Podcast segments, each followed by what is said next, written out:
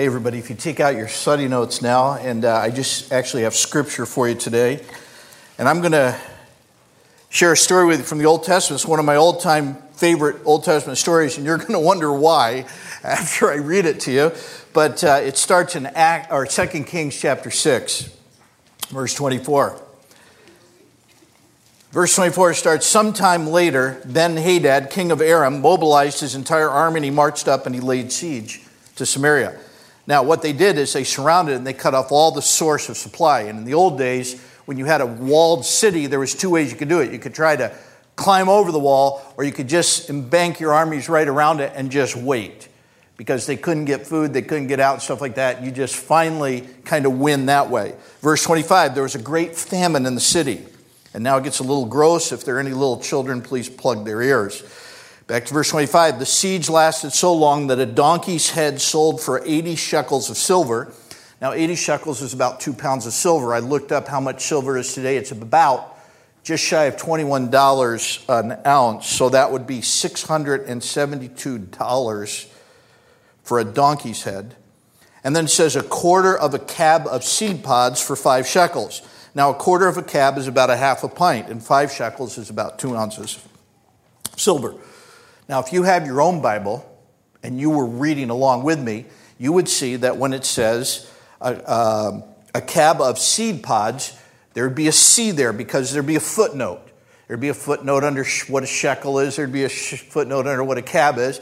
And then it says under the seed pods, it, it has a footnote, and you go down and it says the literal translation would be this there was a quarter of a cab of dove's dung uh, that sold for five shekels. So now, if you uh, think about that, you order drive up window and you say, I'd like to have a high, half pint of dog or a bird poop, please. And they said, that will be $42. okay. I'll tell you what they're saying. They're saying food was scarce, and it was really, really scarce. And so, verse 26, it says, As the king of Israel was passing by on the wall, a woman cried out to him, Help me, my lord the king. And the king replied, if the Lord does not help you, where can I get help for you? From the threshing floor? From the wine press? You got to understand the sarcasm that's coming out here. And then, verse 28, he asked her, What's the matter? And she answered, This woman said to me, Give me your son so we may eat him today, and tomorrow we'll eat my son. So we cooked my son and ate him, and the next day I said to her, Give up your son so we may eat him. But she had hidden him. Now, let me ask you a question Does it get any worse than this? I mean, this is a level of peril and darkness and franticness, and it's virtually an undescribable situation. Now, right in the middle of all this mess at the city Gate, there's four characters who come into the story. So jump down to chapter 7, verse 3. Now, there were four men with leprosy at the entrance of the city gate. Now, by the way, what, the reason they'd be at the city gate is that lepers had to kind of live outside the city. They thought leprosy was highly contagious. In fact, if you had leprosy and somebody started walking to you, you're supposed to raise your hand and go, unclean, unclean, because you, you didn't want them to get, you know, get close to you. So people would throw scraps of food over the walls of the city down to the lepers on the outside of the city walls. Okay, so they're at the city gate. They said to each other, Why stay here until we die? They're starving to death. So, verse 4, it says, If we say we'll go into the city, the famine is there and we die. And if we say stay here, we will die. So let's go over to the camp of the Arameans and surrender. By the way, the Arameans, that's, the that's the enemy that was besieging the city. If they spare us, we live. And I love this next line. If they kill us, then we die. I mean, I think the King James says it best we shall but die, you know. Verse 5. At dusk, they got up and they went to the camp of the Arameans. And when they reached the edge of the camp, no one was there. For the Lord had caused the Arameans to hear the sound of chariots and horses and a great army, so that they said to one another, Look, the king of Israel has hired the Hittite and the Egyptian kings to attack us. Uh, I was reading one uh, this is way back years ago, so I hope I have all my facts straight. Uh, but uh, they were saying within that area there was large pine trees. and the, that when the wind rushes through, it gives the appearance of a, you know, could, could be like of troops or something just moving through. And so they thought, oh no, they've hired some people to come and, and wipe us out. So now let's see where we are. Verse 7. So they got up and they fled in the dusk and they abandoned their tents and their horses and donkeys and they left the camp as it was and they ran for their lives. The men who had leprosy reached the edge of the camp. They entered one of the tents and they ate and drank. And then they took silver, gold, and clothes, and they went off and they hid them. And they returned and yet and entered another tent, and they took some things from it, and they hid them also. So you see what's going on here. They're stockpiling all this stuff. There's four of them. This whole enemy camp has been abandoned. They're having a ball with all this stuff, and then all of a sudden, drop down to verse 9. Then they said to each other, What we're doing is not right. This is a day of good news, and we are keeping it to ourselves. If we wait until daylight, punishment will overtake us. Let's go at once and report this to the royal palace. Now, there's more to the story, but jump down to verse 16 and we'll just end the story here. So they go back to the city, they tell the king what's happened. In verse 16, it says, Then the people went out and they plundered the camp of the Arameans. So a seah, by the way, a seah would be not quite seven quarts, of the finest flour sold for a shekel, and two seahs, so that's about 13 quarts of barley, sold for a shekel, as the Lord had said. Now, the reason it said that is back at chapter 7, verse 1. The prophet Elijah had made a prophecy that this famine was going to end, and this would be the price of what things would be someday. And some people didn't believe him. In fact, one guy specifically didn't believe him, and Elijah said to him, You're going to get killed for not believing this word from the Lord. And sure enough, when the people heard about it, they started rushing out of the city, and wouldn't you know, they trampled over that guy and he was killed as they were running out to get all this stuff. But anyway, that's, that's not the main point of the story that I want to bring out. The, but I just, I love the language uh, that's used and how descriptive these phrases are here. You know, these leopards say, if we stay here, we die. If we go in the city, we die. If they kill us, we shall but die. I get a kick out of that. I might be the only one. Apparently, I am. But uh, I also like it that they went for broke. They say, Why sit here and die? Why don't we roll the dice? You know, so they go out, and, and, and I like how it says in verse 8 in the New Living Translation that they go into one of the tents at first, and they, sit. it says, We can't believe our good fortune.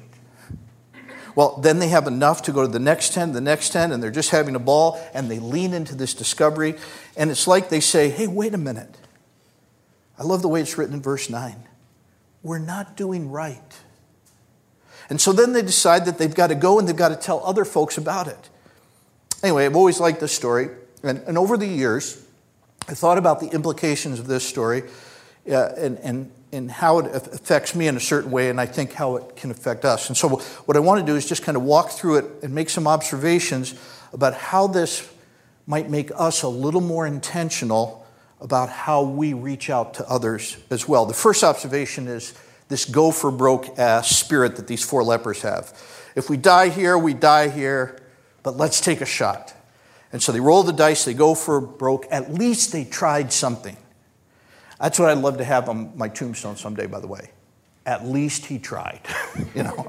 So, so I don't know if you realize this, but when an individual Christian begins to really catch on to the adventure of personal outreach, it's usually when they spend some quality time reflecting about God and the meaning of life, the centrality of the gospel message, the reality of eternity, the fact that you're only here for a little while, and it's when you look in the mirror and you realize, you know, I'm not going to be around here forever. And the $64,000 question becomes what am I going to have to show for my life?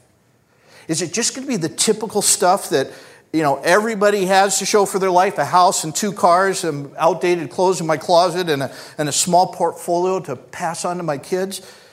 Is that what life in the final analysis is all about? Or sometimes it's when a church takes a collective look at itself in the mirror and the church says, okay, we're probably going to be around here for a few years if the Lord tarries. And so we'll be holding services and we'll be motivating people to pray and to serve and to give. But what will we have to show for our collective efforts over the next five or 10 or 15 years? A little brick and mortar? some updated computers, maybe a larger budget. Is that enough? Do you feel good about that? I don't. Well, the answer to both of those existential questions is people. In the final analysis, what is life supposed to be about? In the final analysis, what is the church really about? It's about people. And from cover to cover, what the Bible teaches is that the ultimate treasure in all the universe, God's ultimate priority in the world, is to invite as many people as possible to come into God's family through Jesus Christ. And whenever Jesus was asked, hey, why did you come? He always boiled it down. And there's many different places he said this, but, but I'll give you one of the most famous ones. He said, I came to seek and save that which is lost. Remember in his final commission, it's called the Great Commission. Just before he ascended to the Father, he says, Now you guys go for broke. Get out of your holy huddles and take the message of the cross and get out there. And he said, Go where? Go into all the world. Go for broke into the world. Try to lead people to faith. And when you do, teach them to, deserve every, to, to observe everything I've commanded you.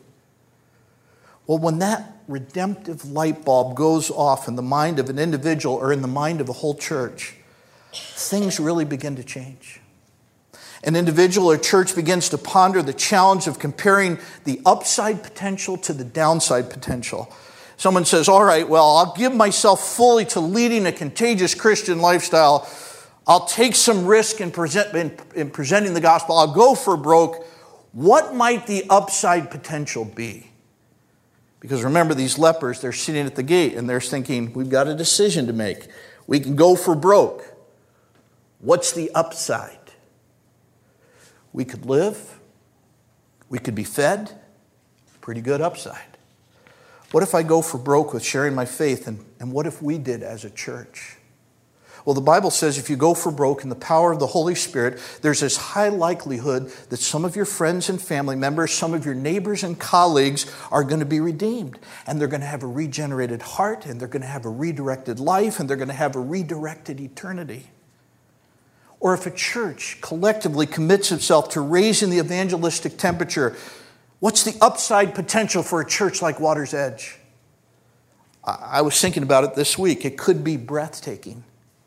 Could you imagine that if each one of us reach one this year, we could stream a hundred freshly redeemed people into the family of God here at Water's Edge? Luke 15:10 says, "There is joy in the presence of all the angels of heaven when a single person repents and trusts Christ." We started this morning by singing, some of you weren't here yet, Go Tell It on the Mountain. That was pretty intentional. Why would you sing a Christmas song in the middle of the summer?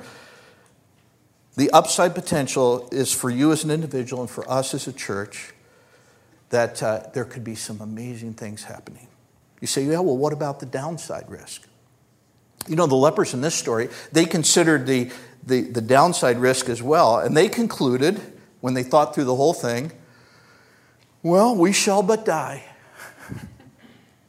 I love the way it's put. The downside risk isn't that bad for us if we go for broke. You know, friends, I still remember an era in my life when I knew that my heart was not going for broke. I would be real safe about this whole thing. You know, what's the worst possible downside outcome that might come my way if I got intentional about sharing my faith? And I started to think about this.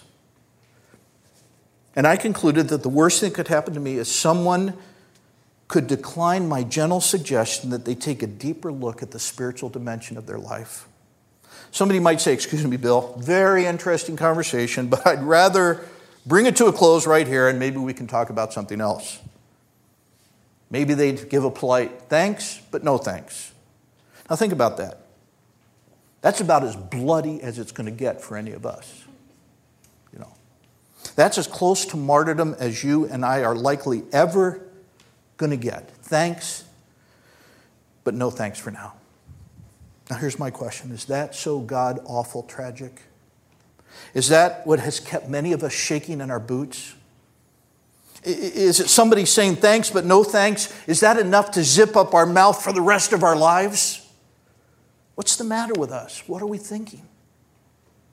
I thought that through and I thought, man, sometimes I'm so paralyzed by the possibility of a little social, a little emotional rejection, and I fall into a pattern of never trying, never risking, certainly never going for broke. I remember thinking a couple years ago, you chicken. Jesus shed his blood and you're hanging back from being a witness because you're afraid that someone might say, Could we talk about this later? That's enough for now. Remember the parable that Jesus told one time about the sower and the seed? I love this parable because it helps me. Jesus said there once was a sower and he had a bag of seed and he knew what his job was. His job was to scatter seed and scatter it and scatter it and scatter it. And the Bible says he scattered it and it fell on a hard packed soil. And he'd come back a week or a month later and he'd realize that all that effort, all that walking, all that scattering, it was a bust because the seed had fallen on hard packed soil. But he kept scattering and he'd come back. And then he would see some fall on rocky soil and he looked at like the, it looked like the seed was going to come up. But then there wasn't enough soil for the roots to take hold and the plant would die. And it would be discouraging to the sower but he would keep sowing. And then the bible says some fell on thorny soil and the weeds would grow up and strangle it. Another bust. A bust of hard packed soil a bust of rock soil a bust of thorny soil. But what does jesus say about the sower he just kept on sowing. He did what sowers do. He had character, he had perseverance, and so he kept scattering seed. And then Jesus says, Guess what? Some fell on fertile soil. And when it fell on fertile soil, it took root, and the roots went down deep, and the plant grew, and it became a big bush, and birds nested in it. You know why Jesus told that story? Because he was saying to Bill Crawford, and he was saying to every one of you, you're the only sowers I have. And if you stop sowing, it's lights out. And Jesus was saying, I know you're going to sow seed that's going to fall on hard packed soil, and people aren't going to respond, and it's going to seem like a bust. Don't quit. And he says, I know sometimes your seed is going to fall on rocky soil or on thorny soil, and you're going to get your hopes up, and then your hopes are going to be dashed. But don't quit because someday you're going to be sowing that seed out of sheer character and guts and perseverance and endurance, and some of that seed is going to fall on fertile soil. And when it does, someone will put their hope and trust in Christ, and you will see life change and the beauty of the kingdom of God advancing one life at a time, and you had something to do with it. And man, I'll tell you, you're going to be glad you didn't quit. I love the text because I'll be honest with you, I get very discouraged with my sowing. And sometimes you hear stories that I tell you over the last three years about, you know, all the seed that falls on fertile soil. And I, I just realized that maybe I need to balance that out and be a little more revealing about all the seed that I sowed that just seems to come up as a bust, you know. But over the years, I've had to figure out what to do with my discouragement with sowing seed because for me, the great temptation is to stop sowing. So here's what I've learned when I I'm sowing seed and it just seems to be falling in every kind of soil but fertile soil. There's a couple of things to hang on to, even when people aren't responding and it's real difficult. First, there ought to be some self esteem that comes when the Holy comes the Holy Spirit, knowing that at least you are being a faithful sower. At least you're the kind of person who can say along with the Apostle Paul in Romans 1:16, "For I'm not ashamed of the gospel, because it is the power of God for salvation to everyone who believes." And sometimes when you just keep sowing and it's difficult and no one's coming to faith, at least you can get into bed at night and you can say, But I tried and I didn't shrink back and I didn't bail out. And you feel that whisper of God just saying something like, Well done, you're the only sower I have with your name and your place on it, and I need you. Keep sowing. The other thing that I hang on to when I've been sowing is these studies that I've read that estimate that the average unbeliever has to hear the gospel about seven times before they respond to it. So sometimes I'm sowing seed, nothing seems to be happening, and I go to bed at night. And I say, well, maybe I was just the first one of seven that happened, and maybe I opened the door just a little crack. Or maybe, well, maybe I was the number four guy in the chain. You know, I brought him over the halfway point. Sometimes I'm get a little discouraged. I'm talking to somebody, and it seems like, you know, things aren't going well well, maybe I was the number six guy, and the next time they hear the gospel, they're going to commit, and I'll be like a spiritual RBI, you know. Uh, I get an assist, you know. Uh, and so I hang on to that. But I'll tell you what, I've got to keep sowing, and you've got to keep sowing. Some years ago, when I was single and living in Edina, Minnesota, I know my wife will smile now. My best friend was Dave Gibson. He was a pastor at Grace Church in, in Edina, Minnesota. And he went through a spell where he, he was sowing and sowing and nothing was happening. He was like 0 for 50, you know. And he's flying back from the West Coast and he's on a flight and he sits down to this businesswoman who had a computer going and she seemed to be working hard. And he told me he was thinking, that was good because I didn't want to talk because I was in a slump, he said. So he's reading, and then the meal comes. In those days, they used to serve meals on airplanes. And, uh, and they started a little chat uh, over dinner. And she asked him what he did professionally. And he said, Well, I'm a pastor. She said, No! And he said, Yeah, I am. And he said, Why do you sound so shocked? And she said, Because a few months ago, my boss, a real hard driven business type, became one of those born again types, and it just changed his whole life. He gave me a Bible and he's telling me how to find a church, that God is the greatest thing coming down the pike. So she said, I guess I'm so impressed with this changed life that I was thinking about going to church.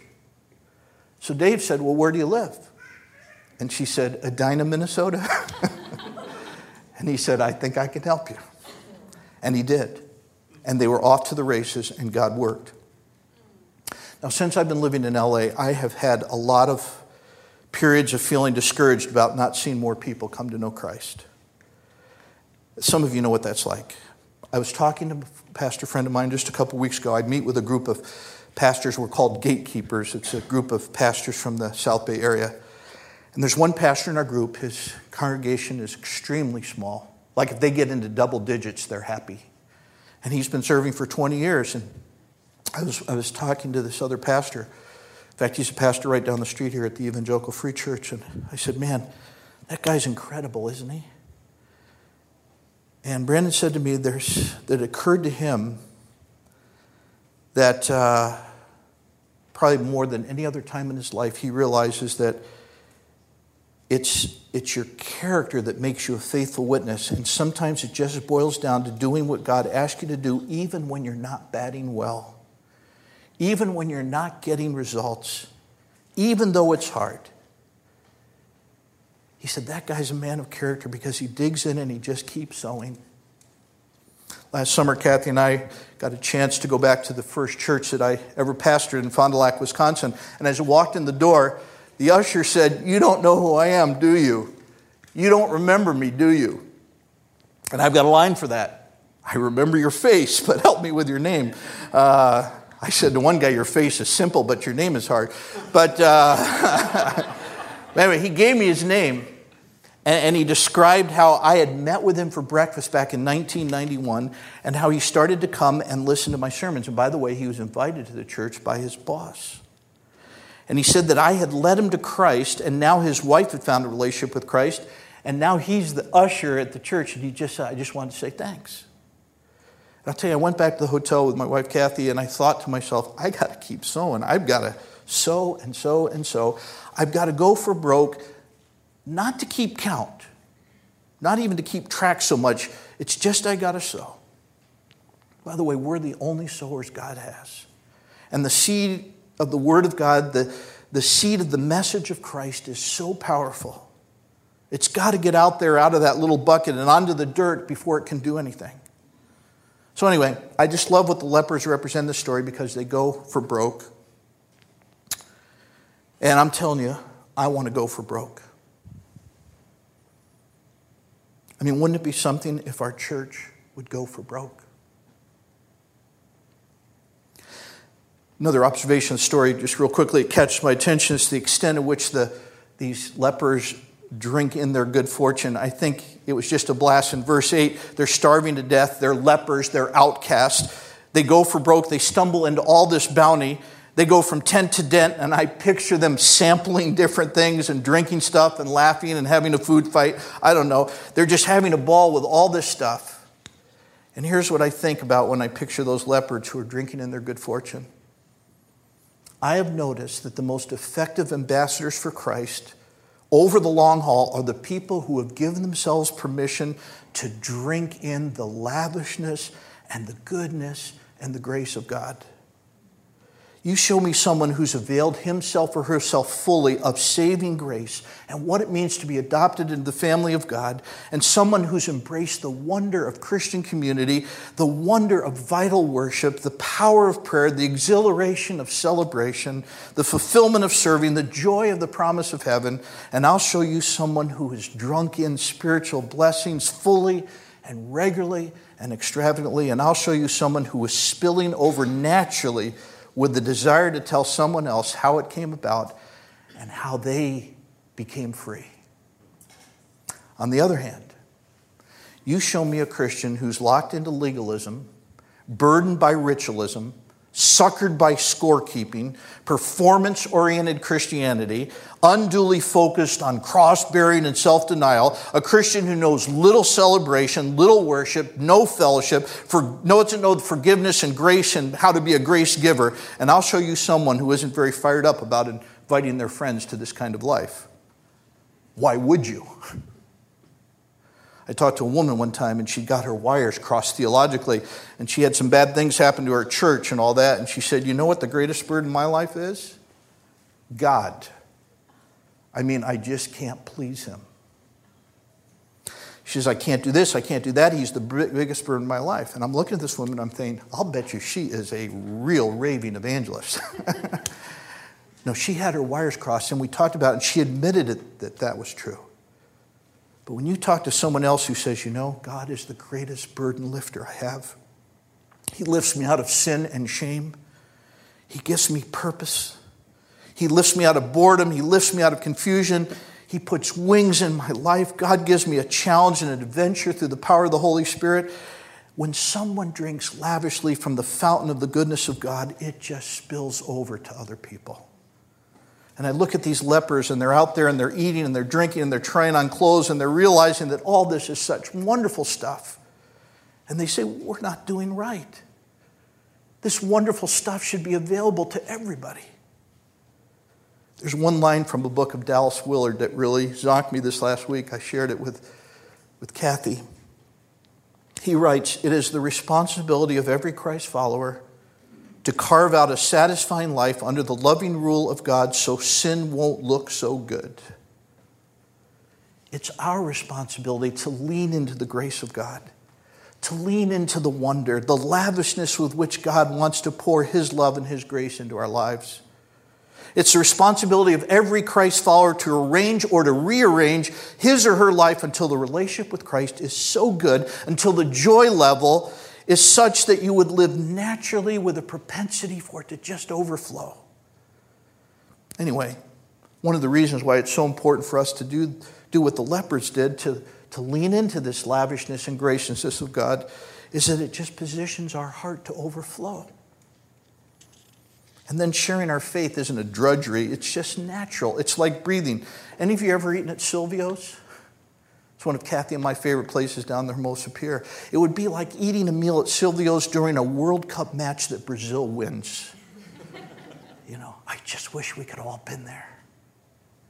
I wish you could have been with me and Kathy this week as we sat at a table in South Carolina with Brandon and Liz Shea. Liz was the redhead who used to help lead our worship. We're sharing about our kids and our work and our struggles and our joys and what God is teaching us, and we're praying with and for each other. And what we experienced together was so good. And when that's the flow of your heart, then you know you're getting it right.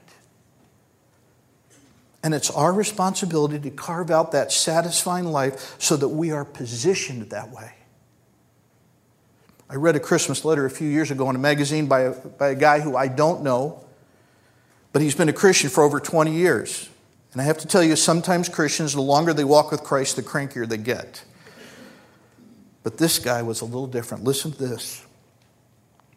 He said, Life for me, this is his Christmas letter. Life for me is nothing short of amazing.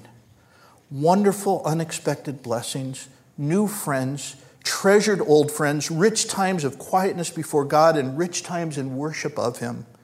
I'm older, but my love for God is fuller. My love for family is richer. My gratitude for each of you who walk this road with us is so much greater. and my conviction that God is real and that God is faithful, and that the real truth of Christmas is that God with us moment by moment, day by day, in rich times and in sorrow, has never been so deep. So I'm doing my best to drink in every moment of this Christmas season. And I'm praying that you would seize this day too, that you would seize it and that you would find in each moment the goodness and the faithfulness of God. Man, can you imagine someone far from God getting a letter like that? You see, he's making life with God sound really good. I read a survey about Christians, and one of the most troubling statistics was the indication that the longer that people walk with God, now think about this this is how the chart goes five years, 10 years, 15 years, 20 years being a Christian.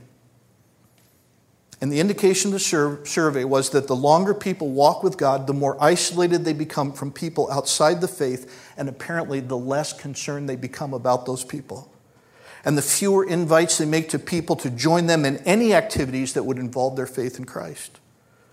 Now, when I read that data and I saw that graph going down, sensitivity to the plight of the lost, down. Willingness to engage the lost, down. Willingness to share their faith, down. Willingness to invite people to services, all going down the more they walk with Christ. No kidding, friends. I looked at that chart and I thought, this, like the lepers, this is wrong. I can't think of anything to get more upset about as a private Christian than if that line were true in my life or in your life. Because what is to be expected as we walk with God, who is the lover of our souls? What would be expected of a life that spends another year and another year and another year just drinking in the goodness of God, standing on the promises of God, a year closer to heaven, a year of greater worship, greater fellowship? What ought to happen? I think each successive year as we walk with God, our heart ought to break just a little bit more every year for anyone who's outside the family.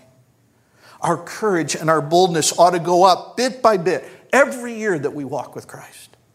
Our sense of urgency about the plight of lost people ought to go up a little bit, a little bit every single year until the day we die and when we hit the crescendo of passion for people who are outside the faith. You know, we sang a song just a couple minutes ago and here were the words. I don't know if you remember them. There's nothing worth more that will ever come close. Nothing can compare.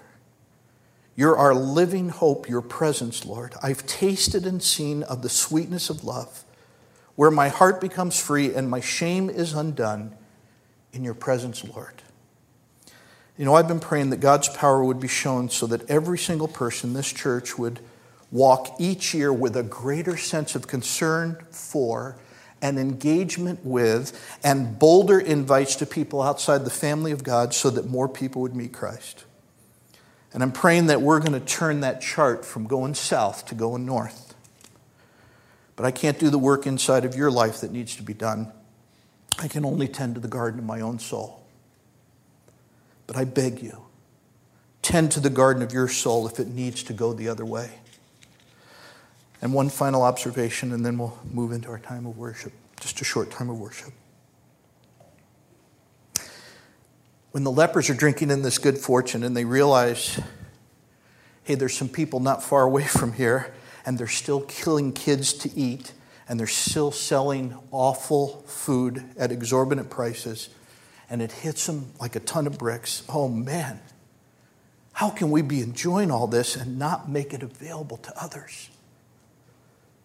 The, the, this is really just a picture of the condition of people who don't have things that I have. Well, sometimes I get so caught up in my life and what goes on in my little world, and I can tell you this I can get so utterly self absorbed that I don't even see people the way I ought to see them. And so I just want to close with a, a little scene from a book called Just Walk Across the Room by Bill Hybels. I looked at a business guy in our community, and I've known him for years. By his own admission, he's far from God. I looked at him the other day. I was passing his business establishment, and he was standing outside of it. And I thought, why should I be so concerned about this guy's life and soul? He lives in a palatial home. His business is printing money. He's still married to his first wife. His kids are okay. He's got friends in health. Why should I lay awake at night worrying about him? Why should I extend yet another time? Why should I make another phone call, write another note, share Christ with him yet one other time? I just got foggy because I only looked at him externally. And Jesus, if he were driving by that guy's place of business and saw him standing on the outside, I know what he would do. Jesus would say, Oh no, here is yet another guy gaining the world and losing his own soul. Here's another guy who's going to get to the end and realize he ran the wrong race. Here's another guy who's going to fall off the ledge into the eternal abyss where there'll be weeping and gnashing of teeth forever. Jesus would feel a tremendous sense of urgency about reaching that guy. Jesus looked at everybody outside the family, the baker, the or the butcher, the baker, the candlestick maker. He just looked right at the insides of them and he decided to go for broke. And Hybels concludes this way Jesus would say to folks outside the family, I am the bread of life. On the outside, you don't look hungry, but I can see the inner hunger, and I'm telling you, I'm the bread. I'm the light of the world, and I know everything looks okay on the outside of your life, but I know in your soul it's dark and getting darker, and I am the light you're looking for. I am the door, and you look okay on the outside, but I know many of you have created for yourselves prisons of greed and ego and power and lust. And I'm the door. Through me, you can be free. And I'm the resurrection of the life. And I know if you should die in your present condition, all you know is darkness and isolation. And I came to give you life and to give it to you in its fullest. So look at me. I can give you life. And when I read that, I knew I needed to be committed to trying to see more people like Jesus saw. I want that pair of, lenses that gets me past the externals to look right into the heart in such a way that it would move my heart in such a way that I would go for broke. And that I would share the abundance of my life and that I would retain a sense of urgency all the way to the end. And here's what I'd love. I know it probably won't happen, but I hope to some degree it might. I would love to get to the end of my life and have Jesus say, Bill, you made a lot of mistakes. You committed more than your quota of sins, and you wandered off the path more than you should have. But two things. Thanks for keeping your heart soft for people who didn't know me. And thanks for the seed you sowed and the courage you manifested all the way to the end. Wouldn't you love to hear those words? And you know what? I think there's going to be a water's edge celebration in heaven. I think we might even get our own banquet. I think it would be so cool if Jesus would stand up in front of the Water's Edge banquet in heaven and say, Edgers, you screwed up a lot more than I wish you would have. And you wandered a little bit here and there. Perhaps it was a function of poor leadership, but, uh, but I mean, you lost your way sometimes. But two things. What a heart you had for lost folks. Most of you were lost yourselves when you came to this church and you never forgot the plight of your buddies. Good job in keeping a soft heart. And you know what else, Water's Edge? You never lost your nerve. You never lost your guts. You kept trying and failing and trying and trying and trying, and you had courage all the way to the end. Good job, Water's Edge. Good job. Wouldn't that be something? God, I want it to happen. Let's pray.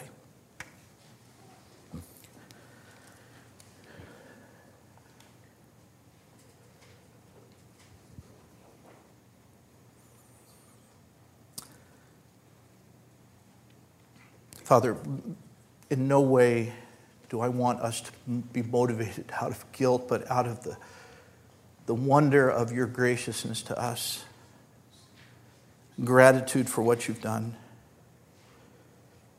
We realize that this whole thing is just one beggar telling another beggar where to find bread.